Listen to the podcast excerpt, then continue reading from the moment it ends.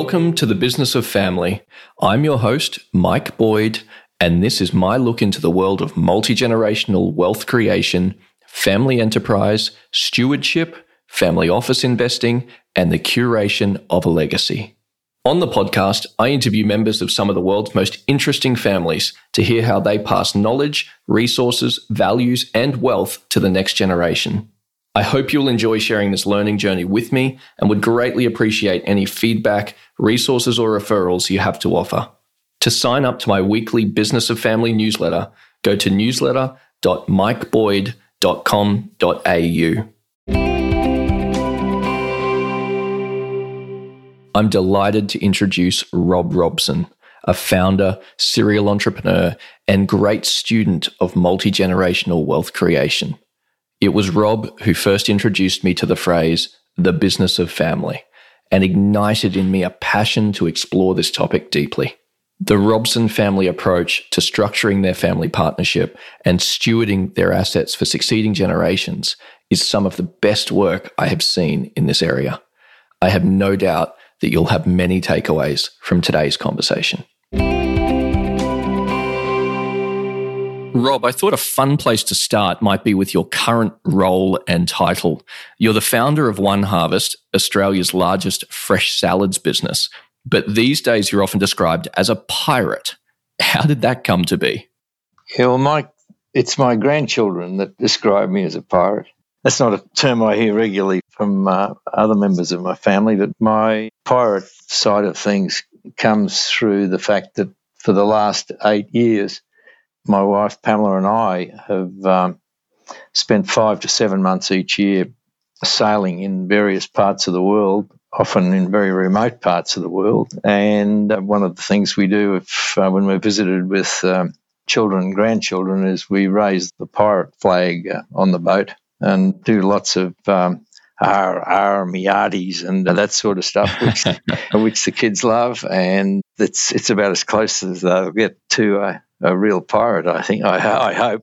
Uh, so that's how that comes about. And five to seven months sailing a year for the last eight years. That's an incredible amount of time on the water. Is that something that you consider retirement, or um, you know, what was the decision to, in effect, go sailing? Yeah, well, it's sort of evolved, Mike. I, I, I regard myself as a late life sailor. Pamela and I bought a serious boat around about my 60th birthday, and we really worked from a succession planning side of things. We worked in the family business to give me an exit by the time I turned 70. And in fact, we we did that so well that I woke up one morning at age 65 and realized I'd worked myself out of a job.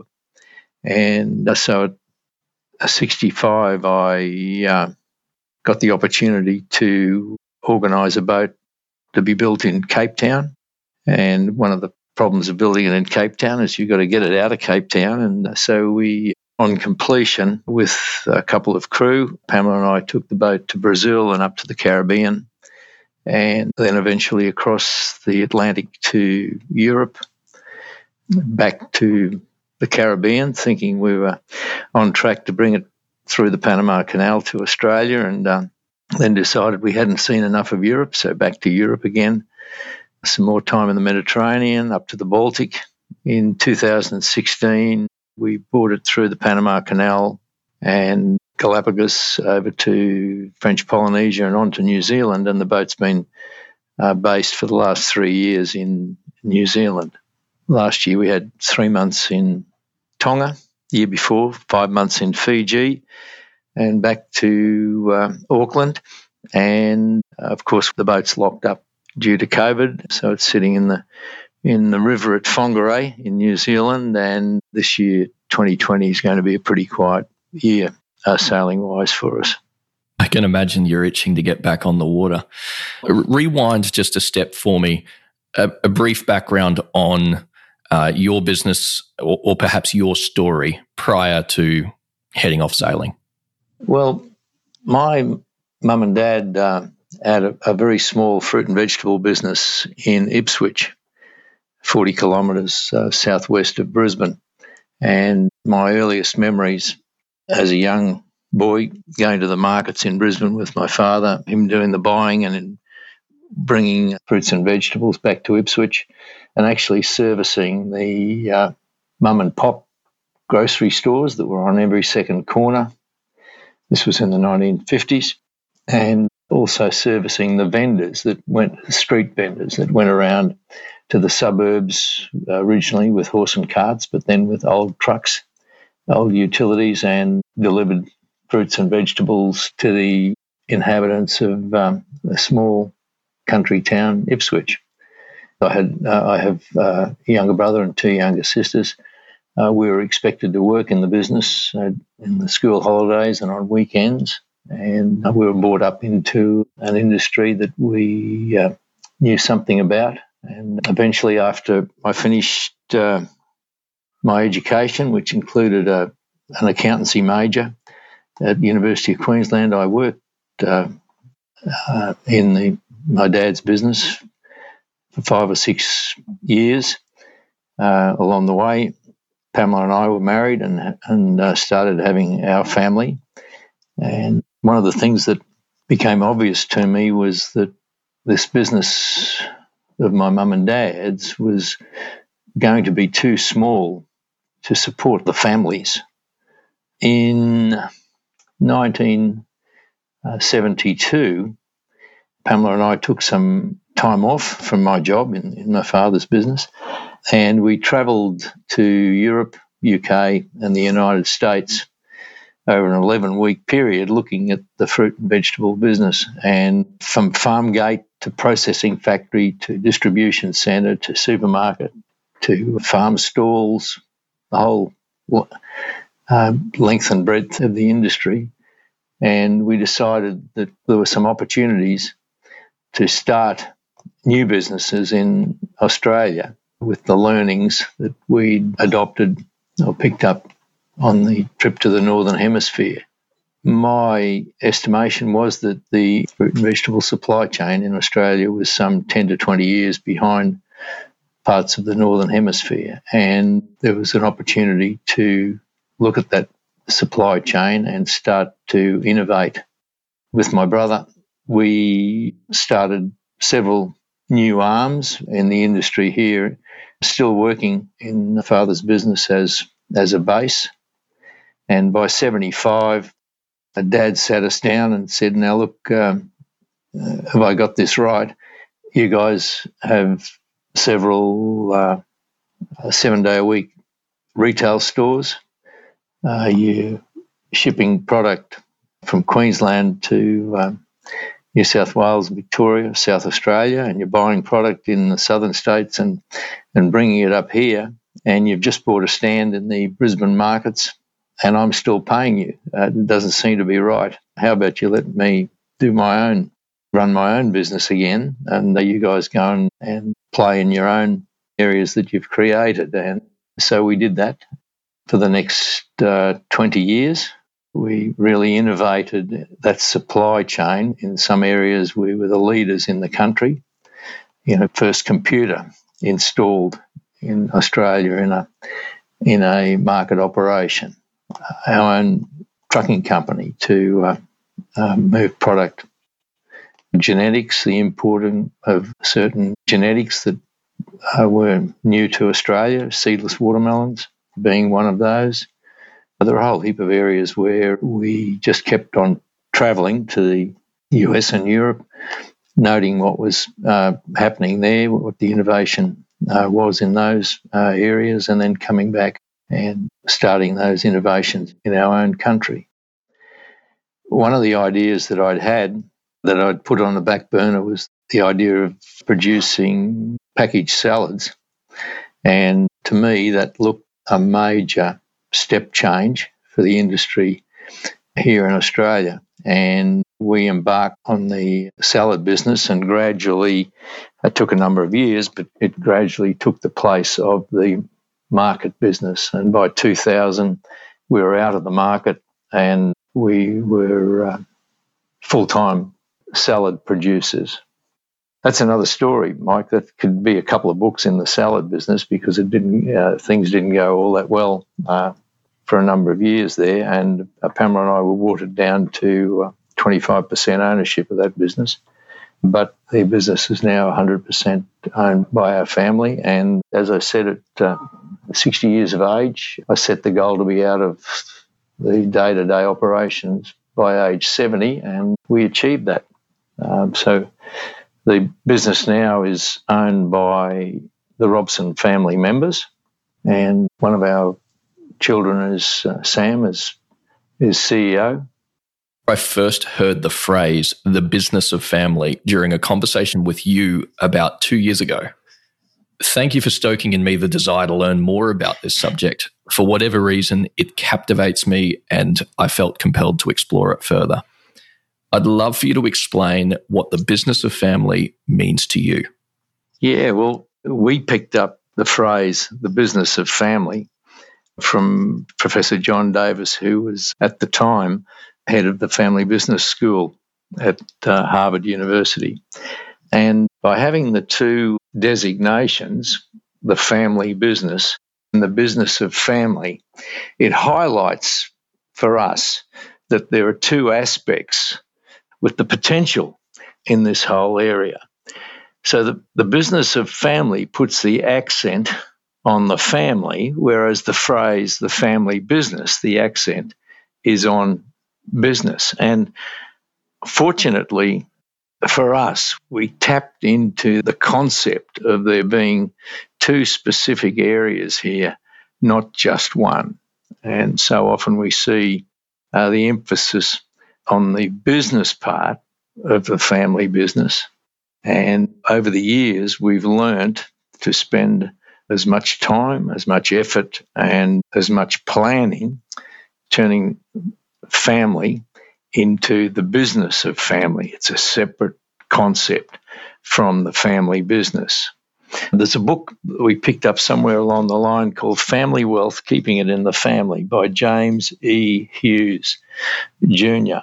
And Hughes puts up the concept that family wealth really consists of three segments. It consists of the human capital, the intellectual capital, and the financial capital. And Hughes's concept is that if we as parents and as a family spend the time uh, and effort into developing the next generation into being good people, good, sound people with an understanding of the responsibilities of, of family and the responsibilities of ownership in a family business, and understanding what business is all about, what families are all about.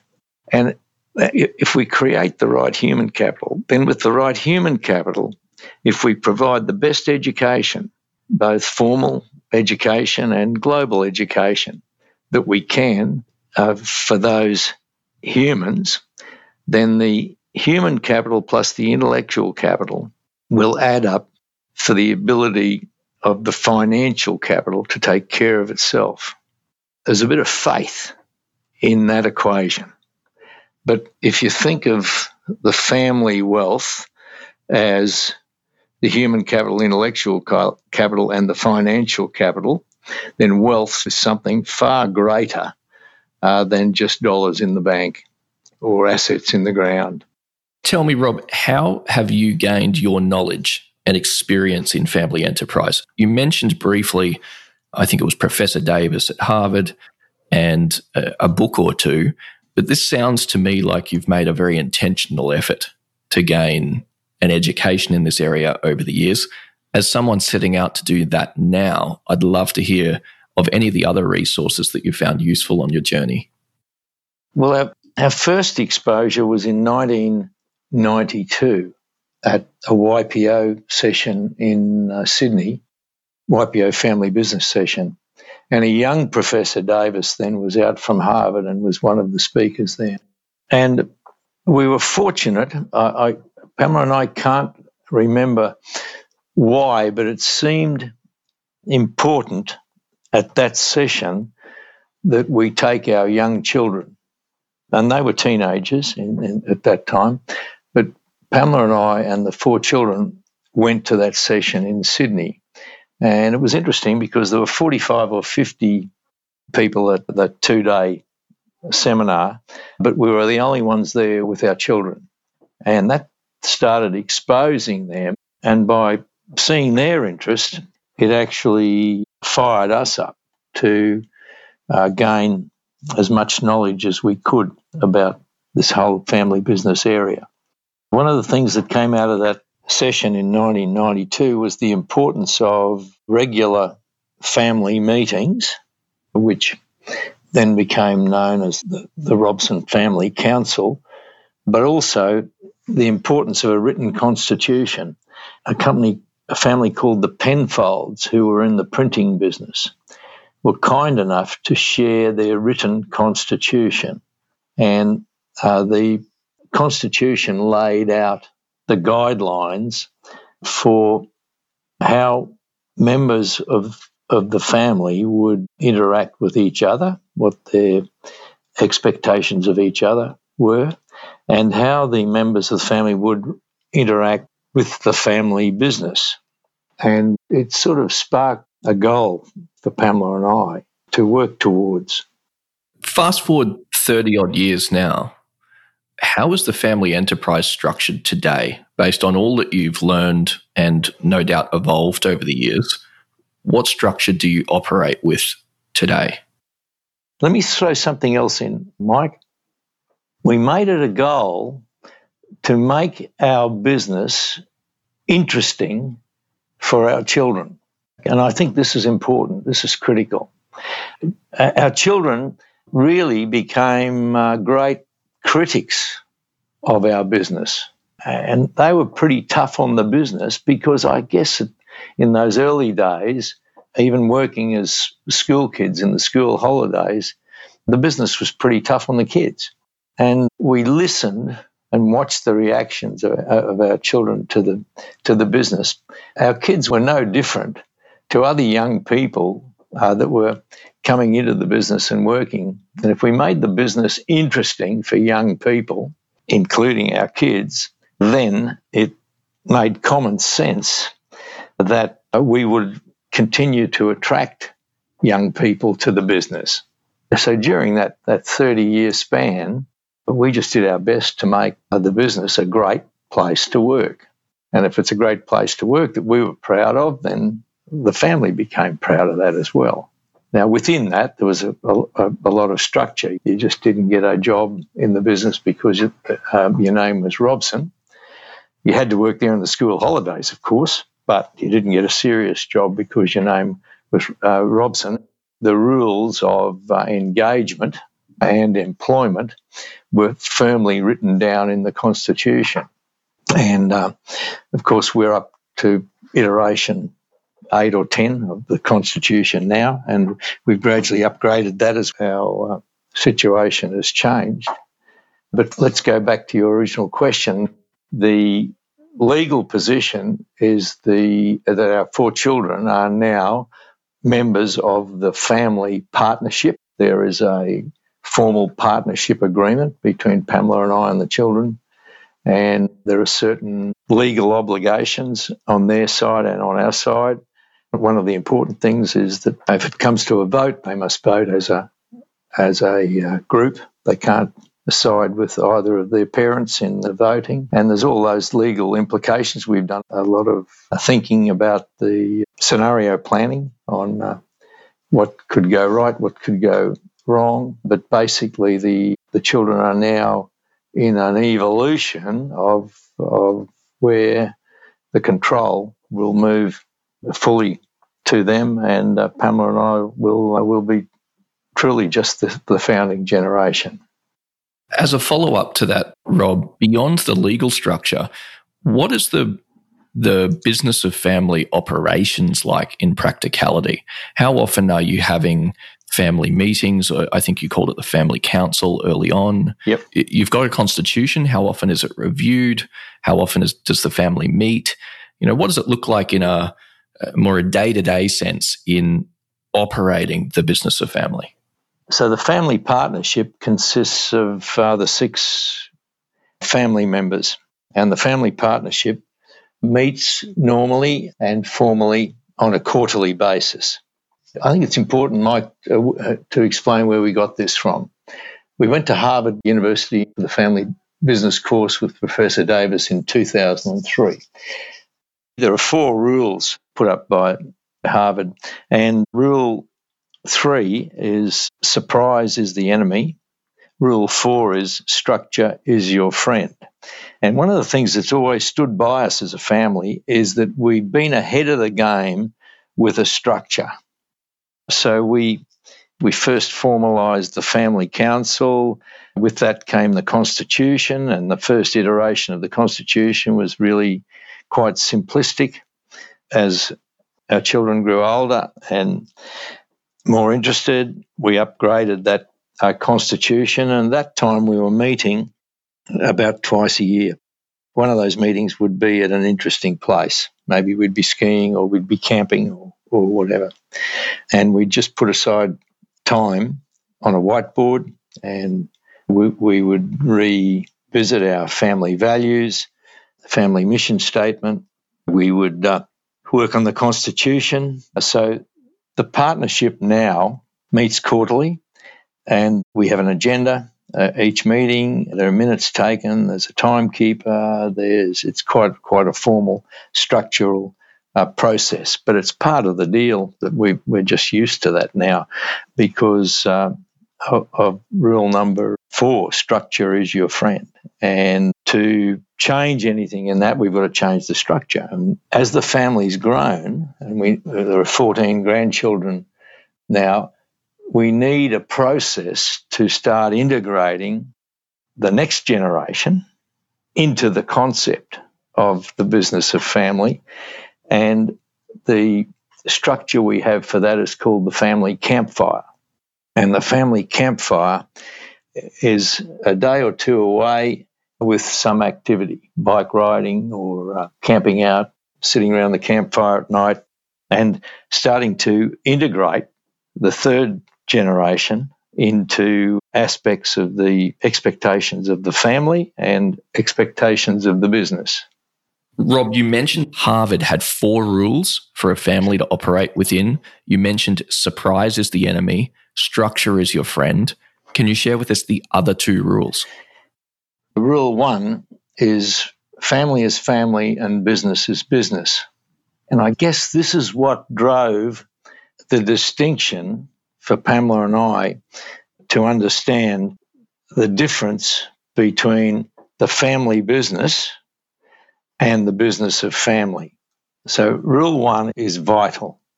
There's got to be that time where you sit down and discuss family values, family communication, family expectations. And then, on the other hand, for the business to survive from generation to generation, uh, there's got to be that time for the business to have its own uh, structure and its own uh, separateness, as well as connection to family. So, family stuff is family stuff, and business stuff is business stuff.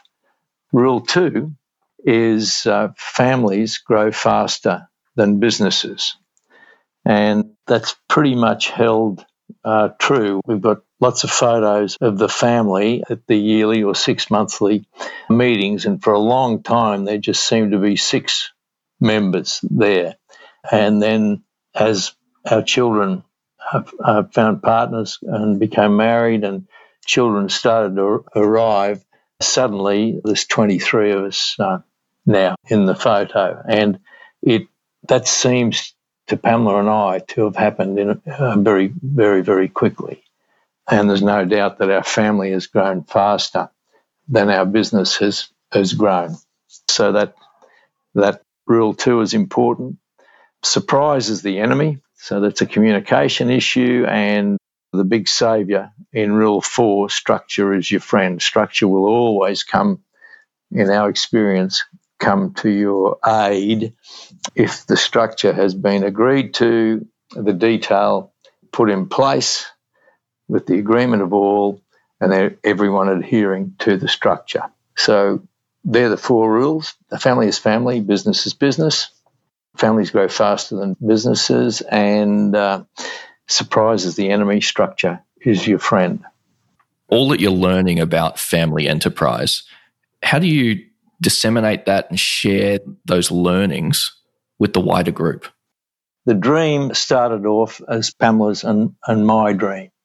And for a number of years, we shared that dream with our children and communicated about the advantages of having a joint dream and agreement on family values. And there came a time where the evolution of the dream changed from being our dream, Pamela's and my dream, to the dream of the family members, and then on to where it became the next generation's dream. There were quite painful times when I, I had to let go of my dream in certain areas uh, because it wasn't necessarily going to be the next generation's dream. How do you distinguish who you're talking as? You're the founder of the business, but you're also a founding generation member and you're talking about the next generation. But does the next generation mean your children or the grandchildren or the one that is yet to come? Those definitions have changed over time. I can remember not so many years ago, Pamela and I were this generation. Our children were next NG, next generation. Well, at some stage, we sat back and we became the founding generation, Pamela and I. NG became TG. So next generation became this generation, which is our children today. And so, even notionally, as well as from a definition point of view, they are the most important generation in the family and in the business at the moment. And they contribute most to the upkeep and changes in the constitution and in the direction of the businesses and the direction of the family. And next gen, we actually refer to as the cousin consortium. Next gen have already started now. From a business point of view, we've had our first internship of the oldest next gen member, and uh, we're all paying close attention to the the schooling and the intellectual uh, uh, capital that we're trying to create. But so much of that is driven by the current TG, this generation, and the founding generation is sitting back, looking on, uh, nodding and uh, shaking their head, and mostly with smiles uh, on our faces. The key is, is in the letting go and the taking up of responsibility as time goes on and the family evolves. Do your children and your grandchildren have the automatic right to work in the family business? Are they preferenced over others? No, the, the Constitution clearly outlines both the employment process and the responsibilities over and above uh, non family employee.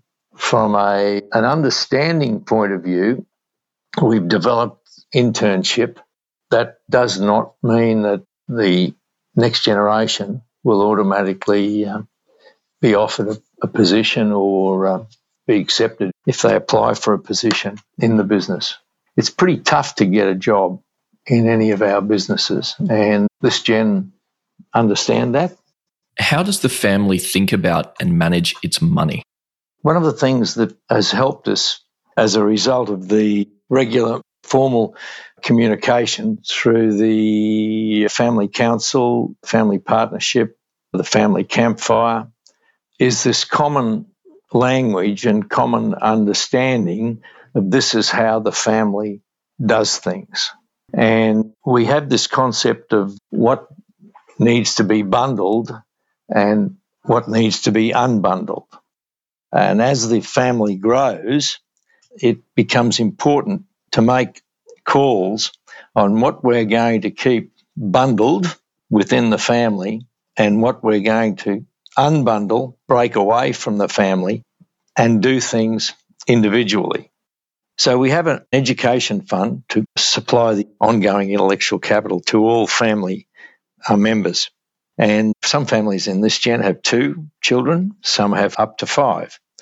And the education fund is unbundled to the extent that the fund will finance the education of individuals, uh, individual children, rather than divide up and uh, supply equal amounts to each family. So if you're a, a part of this gen that has five children, then the education fund will supply the five children. It will fund uh, them to private schools, uh, to public schools, to extra education. And the unbundling comes about if you're part of this gen and have two children, then the education fund will fund the two children. We have broken down the expectation of equality about individual families getting the same amount for education. We've unbundled it where the education is more important than the sum of money. And there are other areas where we still remain bundled. And part of bundling is dividends paid to partners. They're bundled together as equal amounts. I guess the importance of this concept is written in, into the Constitution, then the expectations of family members is firmly agreed on, and the structures in place to allow us to take this concept of equalness and to replace it with fairness. Sam came along with a business that he wanted to invest in and put it to the family partnership that he'd like the FP to have a small share of this business because he wanted to use some of the knowledge and the IP, if you like, of the salad business in this other business. So we unbundled the family bought 50%, but of that 50%, Sam is 35%, and the family are uh, 15. That's the first unbundling. What that's going to evolve into, we just know some of these grandkids are going to come and say to the FP, Oh, listen, I've got this great idea for a business. Can the family provide some funds for this?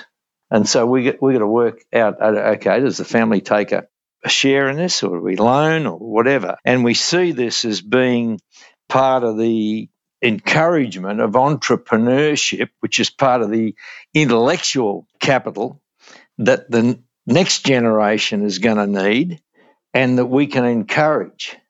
One thing I remember from a prior conversation is you made an offhanded comment to me along the lines that I should ignore what other people uh, tell you about starting a family office because you started with a rather small sum of money, if I remember correctly. Are you comfortable sharing that story with us? We realised that as the number of family members grew, we were going to have members that may have had no interest in the original business. And as funds became available, we set up a family office. Once again, we were ahead of the, the game the current thinking with family offices is that you need a certain amount of free capital to set these up, and that amount's generally got a lot of noughts on it. And we certainly didn't have the ability to put a lot of money into the original concept of the family office. We started up with uh, $100,000, but we put the structure in place. The family office has a separate mission, and part of that mission is uh, diversification, and part of the mission's experimentation with the hope that as next gen become involved and get an understanding of the businesses we're there'll be some areas there that create a spark of interest or a spark of entrepreneurship. What advice would you give to a smart, driven entrepreneur who aspires to be the founding generation of a multi generational family enterprise? So, my advice would be to spend as much time, give as much attention to the family side, to the business of family, as you would to your family business. Now, that's difficult. As an entrepreneur in the business arena, there's a sense of excitement and a sense of surety and a sense of understanding of the business environment. I certainly didn't have that same sense of confidence in the family environment. And I'm speaking personally now. I think Pamela handled this much better than I did. I was much more confident in having critical conversations with team members and members of my industry than I was in having critical conversations with my family. And it takes a certain amount of trust and going within oneself to conduct twitchy, critical, sometimes difficult conversations from a family point of view. We went to school. We went back to school part of our intellectual growth as a family was uh, some work we did with a consultant called Alan Parker, who's a professor now, I think, Professor Alan Parker, and how to conduct critical conversations and the concept of pre framing a conversation.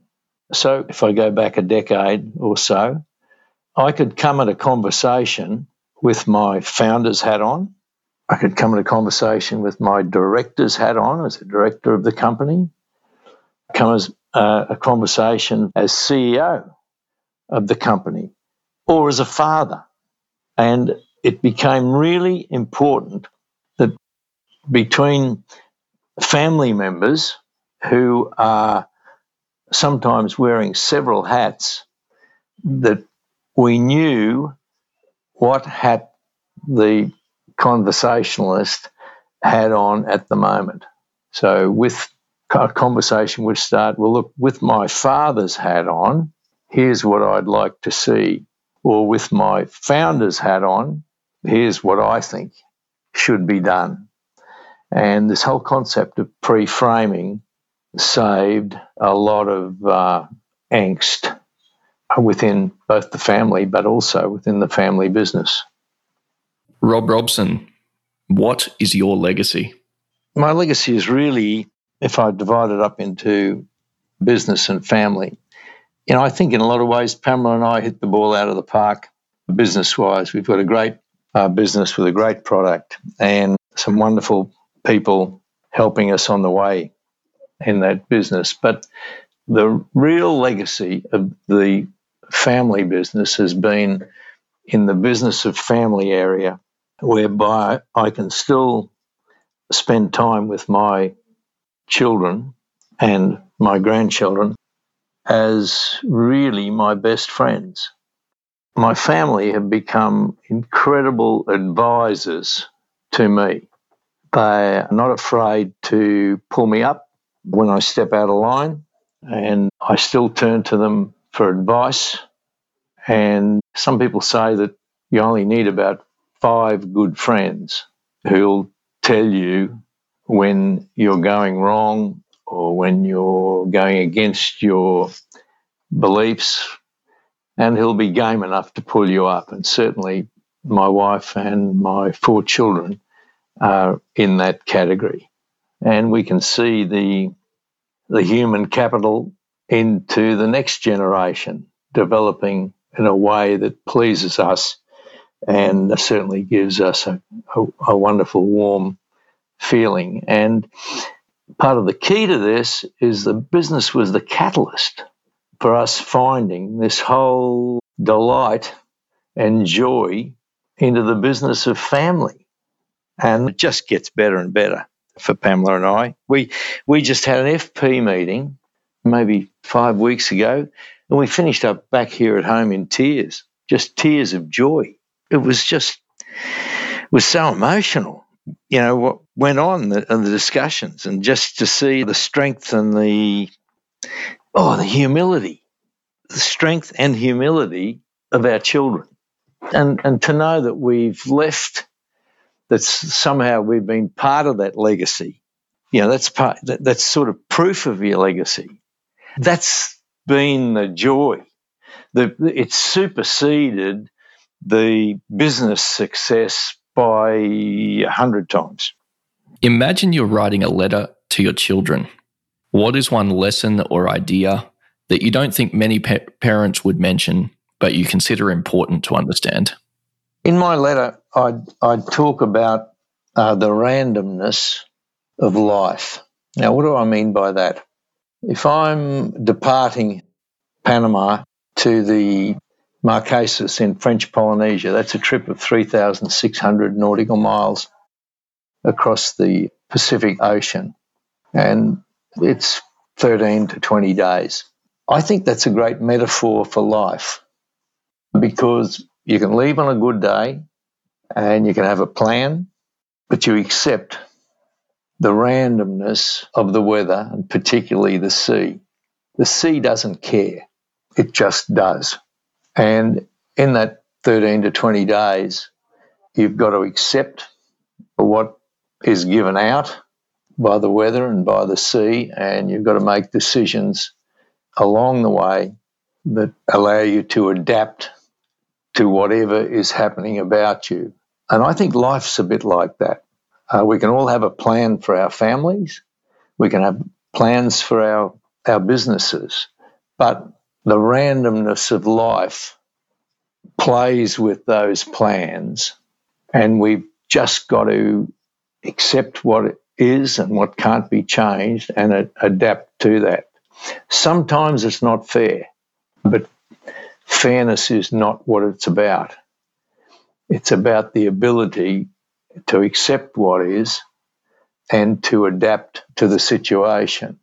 So I'd, I'd use the analogy of a sailing trip with some examples of life and just prepare or remind my children that sometimes life isn't fair, but it's livable.